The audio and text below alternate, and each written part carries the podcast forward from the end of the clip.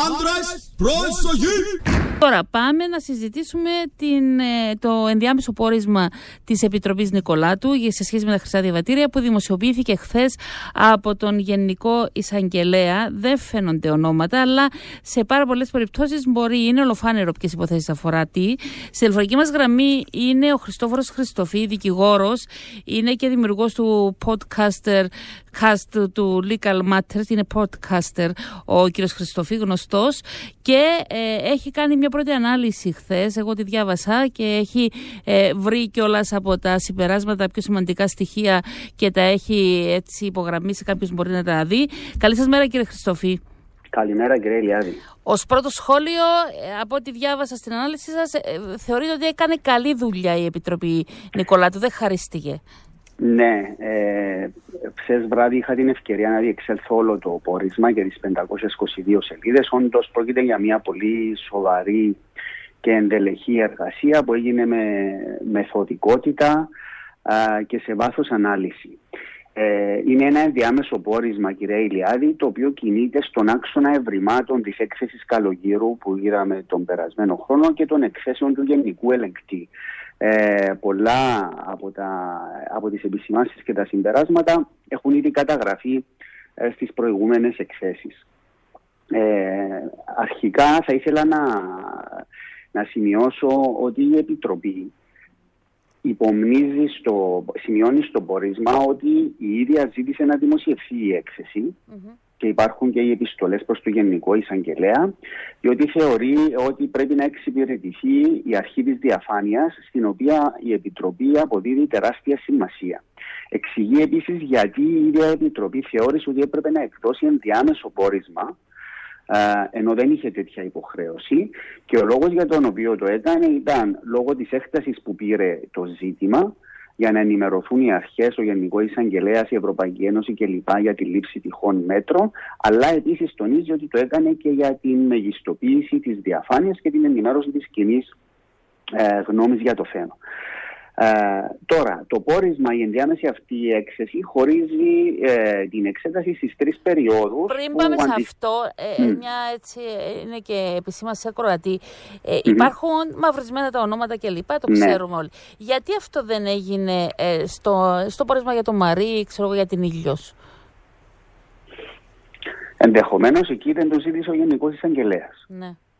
Εδώ, για παράδειγμα, στην αλληλογραφία α, που είχε το Υπουργείο Εσωτερικών με την Ευρωπαϊκή Επιτροπή για το θέμα, θα δείτε ότι όλη η ενότητα αυτή είναι ε, διότι υπάρχει σε εξέλιξη διαδικασία την παραβάση που έκανε η Ευρωπαϊκή Ένωση εναντίον της Κύπρου. Άρα νομικά είναι δικαιολογημένο αυτό εκ πλευράς της Δημοκρατίας ότι δεν πρέπει να δημοσιοποιούνται στοιχεία, διότι η Κυπριακή Δημοκρατία υπερασπίζει τον εαυτό της τώρα ενώπιον της Ευρωπαϊκής Επιτροπής για τη διαδικασία που έχει αρχίσει. Λέω ένα παράδειγμα.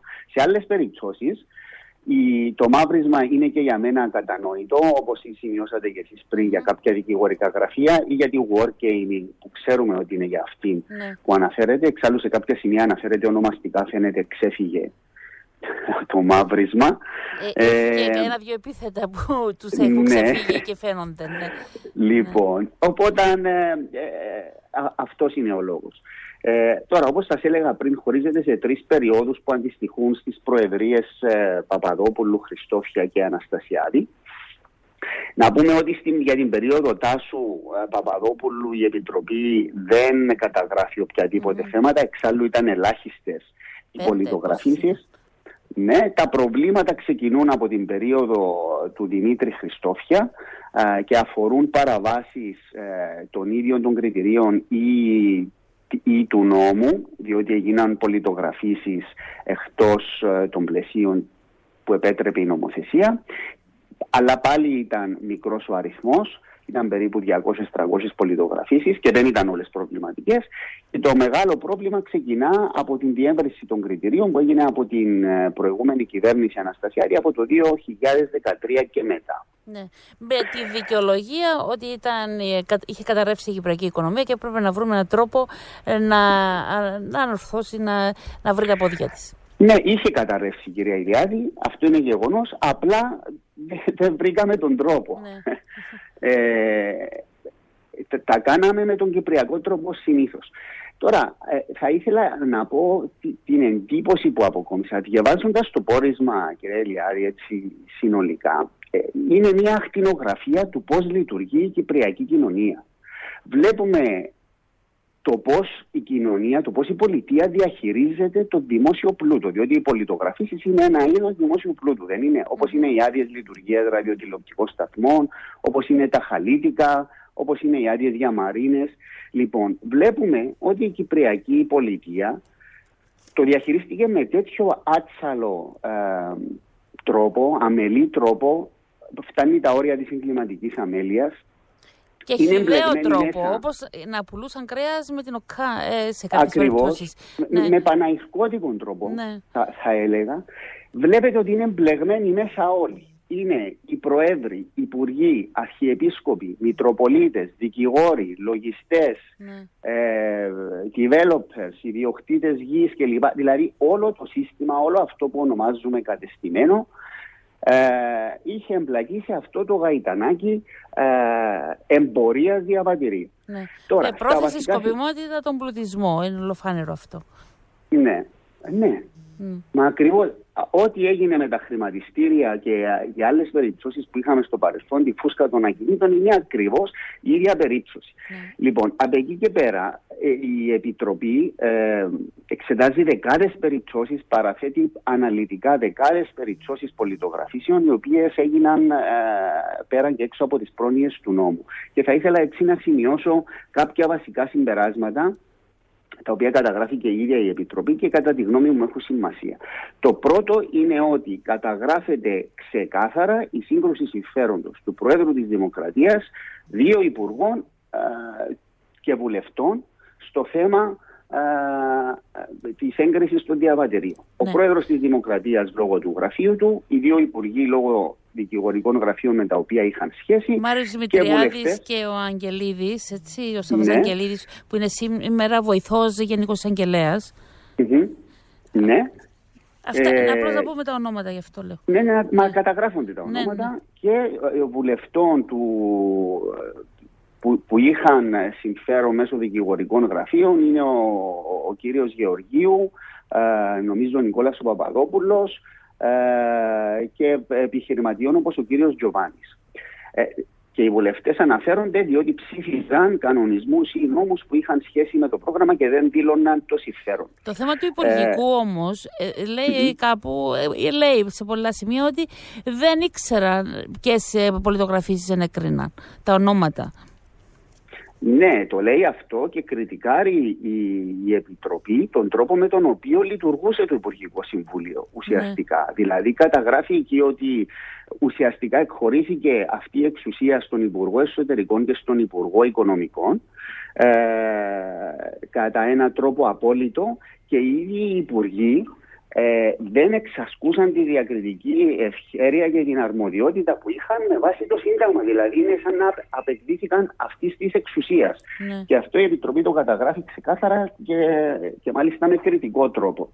Ε, για μένα το κεφαλαιόδε, κυρία Ηλιάδη, είναι η σύγκρουση συμφέροντος του ίδιου του Προέδρου της Δημοκρατίας. Είναι κάτι που το λέω εδώ και πάρα πολλούς μήνες και η Επιτροπή το καταγράφει εδώ ξεκάθαρα. Το δεύτερο σημείο είναι ότι. Μάλιστα, η Χαραυγή σήμερα έχει και την επιστολή που έστειλε ο συνεργάτης του Προέδρου προς το Υπουργείο που του λέει: ε, Έχω εντολές από τον Πρόεδρο να κάνεις αυτό και αυτό και να του, μας δώσει, ναι. να του παραδώσεις τα διαβατήρια. Ναι, είναι, υπάρχουν και επιστολές, υπάρχουν και emails ναι. τα οποία στέλνονταν ε, εκ μέρους ή κατ' όνομα του Προέδρου της Δημοκρατίας με τα οποία ζητούν το επισπεύσεις. Υπάρχει αναφορά στην επιστολή του Μητροπολίτη Λεμεσού που ζητούσε να πολιτογραφηθεί κάποιος που εκ των υστέρων ανακαλύψαν ότι είχε καζίνο στα κατεχόμενα. Ναι. Ε, υπάρχουν διάφορες τέτοιες καταγραφέ. Οι περιπτώσεις του Προέδρου της Βουλής και οι παρεμβάσεις που έκανε. Ε, Επίσης, ε, λέει ότι δεν είναι μόνο σε σχέση με το υπουργικό του ή το γραφείο του, υπάρχουν και άλλα, άλλοι τρόποι. Κάπου να εννοηθεί, είναι αυτό που συζητούσαμε για συγγενικό του πρόσωπο, εξαχυσίας κλπ. Ναι. Λοιπόν, το επόμενο σημείο είναι ότι δεν υπήρχε ορθή νομική καθοδήγηση, ότι όλες οι, οι πολιτογραφήσεις συζύγων και παιδιών που έγιναν των αιτητών έγιναν καθ' υπέρβαση του νόμου, δεν παρήχε ο νόμος τέτοια δυνατότητα, άρα όλες αυτές είναι παράνομες οι πολιτογραφήσεις που έγιναν. Τα διευθυντικά στελέχη εταιριών, κύριε Ηλιάδη, παράνομα πολιτογραφήσεις, αν είναι αυτό που έγραψε ο Γενικός και θυμάστε το χαμό που έγινε Ναι, ναι. στα τέλη του χρόνου. Ε, επιβεβαιώνεται λοιπόν και εδώ ότι ε, έγιναν χωρίς να υπάρχει νόμος, εντελώς παράνομα. Σημειώνεται η παντελή έλλειψη οργάνωσης από το Υπουργείο Εσωτερικών, καταγράφεται ότι δεν υπήρχαν ούτε βάσεις δεδομένων, δεν, υ- δεν υπήρχε αξιολόγηση ελέγχου. Διασώζεται Ε, λίγο ο Πετρίδης από τους Υπουργούς Εσωτερικών. Όχι Έχω- λίγο, ο Ναι, Πετρίδης πολύ. ξεχωρίζει αν με ρωτάτε ναι, εμένα. ναι, και, με, και εγώ το είδα αυτό. Ο Πετρίδης είναι Κωνσταντίνος ο Πετρίδης, μόνος ο ο οποίος νυν Υπουργός διέσωσε Υπουργών. την παστίδα κατά την Ναι. προσωπική μου άποψη και το λέει η Επιτροπή διότι όταν πήγε εκεί ο άνθρωπος και κατάλαβε Κατάλαβε τι γινόταν, γινόταν και δεν, ε, δεν έβαλε το ανεχόταν. διαδικασίες, Ναι. έβαλε διαδικασίες, βρήκε εταιρεία να κάνει τον due diligence την οποία ο κύριος Χάσικος μας είπε ότι δεν ήθελε, θυμάστε τι είπε ο κυριος Χάσικος στον Καρεκλά, είπε ότι εγώ δεν θα γινόμουν ατζέντης και έτσι δεν βάλαμε εταιρεία ε, να κάνει τους ελέγχους κλπ. Ε, οπότε από την εποχή Πετρίδη και μετά μπήκαν σωστές βάσεις που έπρεπε να μπουν ε, από το 2013. Καταγράφονται οι παρεμβάσεις που γίνονταν, που γίνονταν από πολιτικά πρόσωπα, από developers, από δικηγόρους, από λογιστές. Από και είναι παρόχους απίστευτο. γενικά. Από παρόχους. Ναι. Είναι απίστευτο το τι Το γινόταν. που τις συνδεδεμένοι Ε, ήταν οι πάροχοι με πολιτικά πρόσωπα και πώς Ναι. χρησιμοποιούσαν τις διασυνδέσεις τους. χαρακτηριστικά μια περίπτωση ακόμα και κόρη, ακόμα και τη μάνα ε, ε, υπαλλήλου του Υπουργείου Εσωτερικών έπαιρναν τηλέφωνο τη μάνα για να επηρεάσει την κόρη για να προχωρήσει την αίτηση. Ναι. Δηλαδή σε έτσι σημεία. Ε, και ε, α, ένα άλλο το οποίο μου έκανε εντύπωση. Καταγράφει εκεί η Επιτροπή ενδεχόμενες ευθύνες των Γενικών Διευθυντών του Υπουργείου Εσωτερικών. Διότι αυτοί ήταν διοικητικά υπεύθυνοι. Τους οποίους Θυμάστε- προσπάθησαν εντέχνως να αφήσουν έξω, έτσι.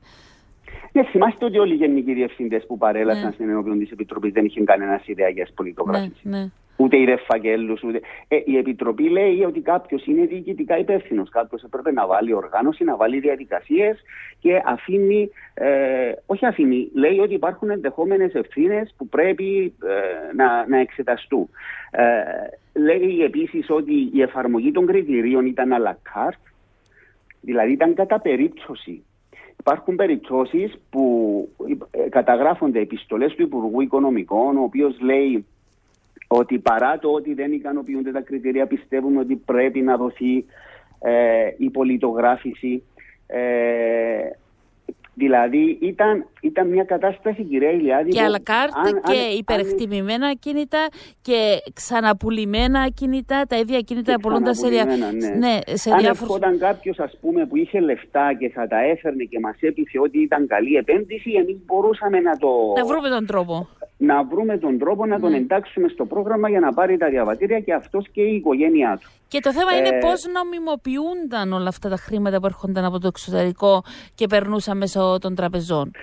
Ε, υπάρχει ειδική ανάλυση για το θέμα των τραπεζων για το θέμα της νομιμοποίησης Και του ε, ελέγχου των, ε, αυτό το των, χρήμα, ναι. των χρημάτων και μάλιστα ε, λέει η Επιτροπή ότι υπήρχε έτσι μια άτυπη συμφωνία ή μια άτυπη συνεννόηση όλων των παιχτών του, του συστήματος ότι επειδή οι τράπεζες έλεγχαν κατά κάποιον τρόπο τα χρήματα που έμπαιναν στην οικονομία, τότε αν υπήρχε κάτι το μεμψό ή τον κρίζο θα το έβρισκαν ε, οι τράπεζες. Και άρα δεν ήταν ανάγκη ας πούμε, να χολοσκούμε και πολύ να κάνουμε ελέγχους, αφού ήρθαν τα λεφτά μέσω της τράπεζας, τότε σημαίνει ε, ότι είναι καθαρά. Όμως, ε, από το 2013 μέχρι το 2018, το λέει ε, το πόρισμα, οι τράπεζες μας δεν εφάρμοζαν με αυστηρότητα α, την νομοθεσία και τους κανονισμούς για την άσκηση της δέουσας επιμέλειας, της πηγής των χρημάτων και ούτω καθεξής.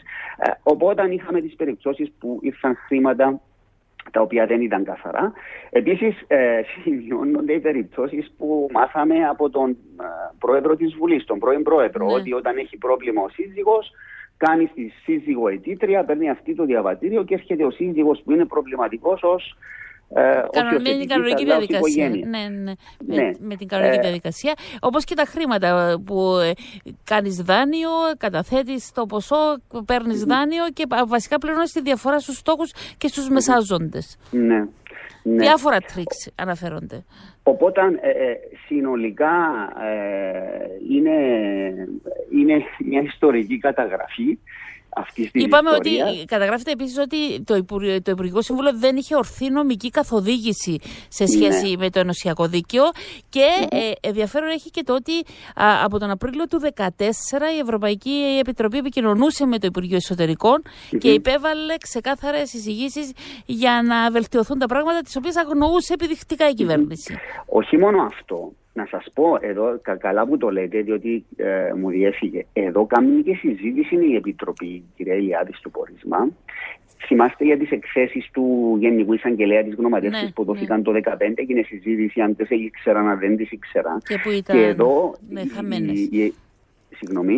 Είχαν χαθεί, λέω, δεν τις είδα. Ναι, ναι, ναι, ναι, είχαν χαθεί κάνει, λέει ότι καταρχήν υπήρχε γνωμάτευση, υπήρχαν γνωμάτευσης από την νομική υπηρεσία που προειδοποιούσαν για το ζήτημα και συζητάει η Επιτροπή κατά πόσον αυτές οι, οι γνωματεύσεις ήταν σε γνώση του Υπουργού Εσωτερικών και του ίδιου του Προέδρου της Δημοκρατίας και αφήνει εκεί να νοηθεί ότι ε, πρέπει να τις είχαν υπόψη τους και ότι δεν δικαιολογείται και η θέση του Προέδρου που τους είπε ενώπιον τους ότι ξέρετε εγώ δεν το ήξερα ότι υπήρχε θέμα.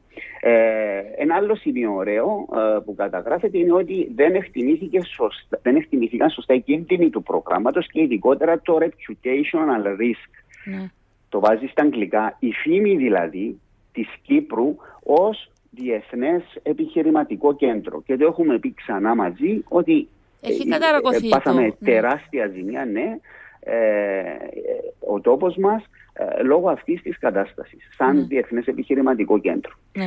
Δηλαδή, γελά και το παρδαλό κατσίκι, να το πούμε έτσι, όταν λέμε ότι εμείς είμαστε διεθνές επιχειρηματικό κέντρο, διαβάζοντας αυτό το πόρισμα, το οποίο είδα ότι έχουν πάρει και αγγλικές εφημερίδες και διεθνή πόρταλς ε, και έχουν ε, δημοσιεύσεις στα αγγλικά πλέον τα κύρια σημεία του πορίσματος. Σαν να σε σκίζω την Κύπρο, γιατί λέει ένα ακροατής πάλι για τα διαβατήρια, λέτε σαν παραμύθι, το θέμα είναι αυτό το τελευταίο. Το πόσο εκτεθειμένη είναι η χώρα μας, πόσο ραζιλεύτηκε η χώρα μας στο εξωτερικό και αυτό έχει επιπτώσεις και στην οικονομία. Θα τα δούμε όλα αυτά. Θα τα δούμε. Είναι πολλές οι πτυχέ. Κατά τη γνώμη μου υπάρχει τεράστιο ζήτημα πολιτικής ευθύνης του ίδιου του Προέδρου της Δημοκρατίας αν και είχαμε κάποιες ε, επιφυλάξεις ή προβληματισμούς, τουλάχιστον εγώ είχα στο κατά πόσο η Επιτροπή θα ε, αναφερόταν σε αυτό το ζήτημα έτσι ξεκάθαρα. Είναι με χαρά που λέω ότι δεν κόλωσε, το λέω έτσι κυπριακά και εντός εισαγωγικών η Επιτροπή και καταγράφει με πολύ σαφή τρόπο και την πολιτική και την νομική ευθύνη του Προέδρου της Δημοκρατίας. Και επιμένω κύριε Ηλιάδη, διότι ο Πρόεδρος της Δημοκρατίας είναι ο επικεφαλής του ναι. κράτους. Όταν ο επικεφαλής του κράτους πουλούσε διαβατήρια, ε, ήταν φυσικό επόμενο να υπήρχε αυτό τον πάχαλο. Ναι. Ε, λέει εδώ ένας ακροατής για το ΦΠΑ, αν μπορεί να μας πει κάτι ο κύριος Χριστόφη. Δεν αναφέρεται σε αυτό το θέμα, εγώ το, ε, το ενδιάμεσο πόρισμα. Ναι κάνει αναφορά στο θέμα του φόρου εισοδήματος ότι ε, πληρώνονταν οι φόροι, όμως δεν, δεν ασχολείται με το θέμα του ΦΠΑ. Εξ όσων αντιλαμβάνομαι όμως αυτό βρίσκεται υπό έρευνα και είναι σε εξέλιξη. Και άλλος χωρατής λέει ε, για γενικούς διευθυντές υπάρχει τουλάχιστον ένας γενικός διευθυντής, αν δεν κάνω λάθος, ήταν ο κύριος Ασιώτη, ο mm-hmm. οποίος ε, έβλεπε τι έλεγε η Ευρωπαϊκή Ένωση και καταγράφεται και στην ενδιάμεση έκθεση. Ναι, είναι αυτό αλήθεια το... αυτό και ναι. λέει ότι είχε και σημείωνε και πάνω στους φακέλους και ότι δεν άρεσαν οι σημειώσεις του. Ναι. Ωραία. Ο το έχει πει. Να το ε, αυτό. Ε, και ε, τώρα περιμένουμε την έκθεση την ολοκληρωμένη μετά, αμέσως μετά τις βουλευτικές εκλογές, σωστά; Ναι, ε, λέει ότι θα δουν ακόμα κάποιες άλλες σε κάποιες περιπτώσεις αναμένουμε τι θα πούν, για παράδειγμα στο θέμα του, του Σαουδάραβα με το ταξίδι ναι, στις και το ότι πολιτογραφήθηκε παράνομα η δεύτερη σύζυγός του, λέει ότι θα επανέλθει σε αυτό το ζήτημα. Ο ναι. εκ πρώτης όψεως λέει ότι δεν υπήρχε δωροδοκία του Προέδρου, δηλαδή ότι πήγε δωρεάν ταξίδι με αντάλλαγμα να πάρει σύζυγο στην πολιτογράφηση. Δεν φαίνονται να υπάρχει θέμα δωροδοκία, εκεί λέει η Επιτροπή. Όμως επιφυλάσσεται ότι θα ξαναδεί το θέμα και θα έχουμε ναι. στο τελικό πόρισμα ε, τελική κατάληξη. Ε, είναι μια πολύ καλή δουλειά, επαναλαμβάνω, κοπιώδης εργασία, πολύ αναλυτική ε, με πάρα πολλά σημαντικά συμπεράσματα που ελπίζω το πολιτικό προσωπικό της χώρας μας, αρχίζει γενομένης από τον επικεφαλής, να κάνουν και την αυτοκριτική τους και να μας πούν πώς θα Ωραία. τα διορθώσουν. Να σημειώσουμε ότι δόθηκε όταν το πολιτικό προσωπικό ε, είναι στη, ήταν στη Γενέβη, έφευγαν για Γενέβη. Ναι. Αυτό έχει τη σημασία του, γιατί κάποιος ενδεχομένω μπορεί να θέλει να προσανατολίσει. Ευχαριστώ πάρα πολύ, κύριε Χριστοφή. Καλημέρα σας. Εγώ ευχαριστώ. Καλή συνέχεια. Άντρε, προσοχή!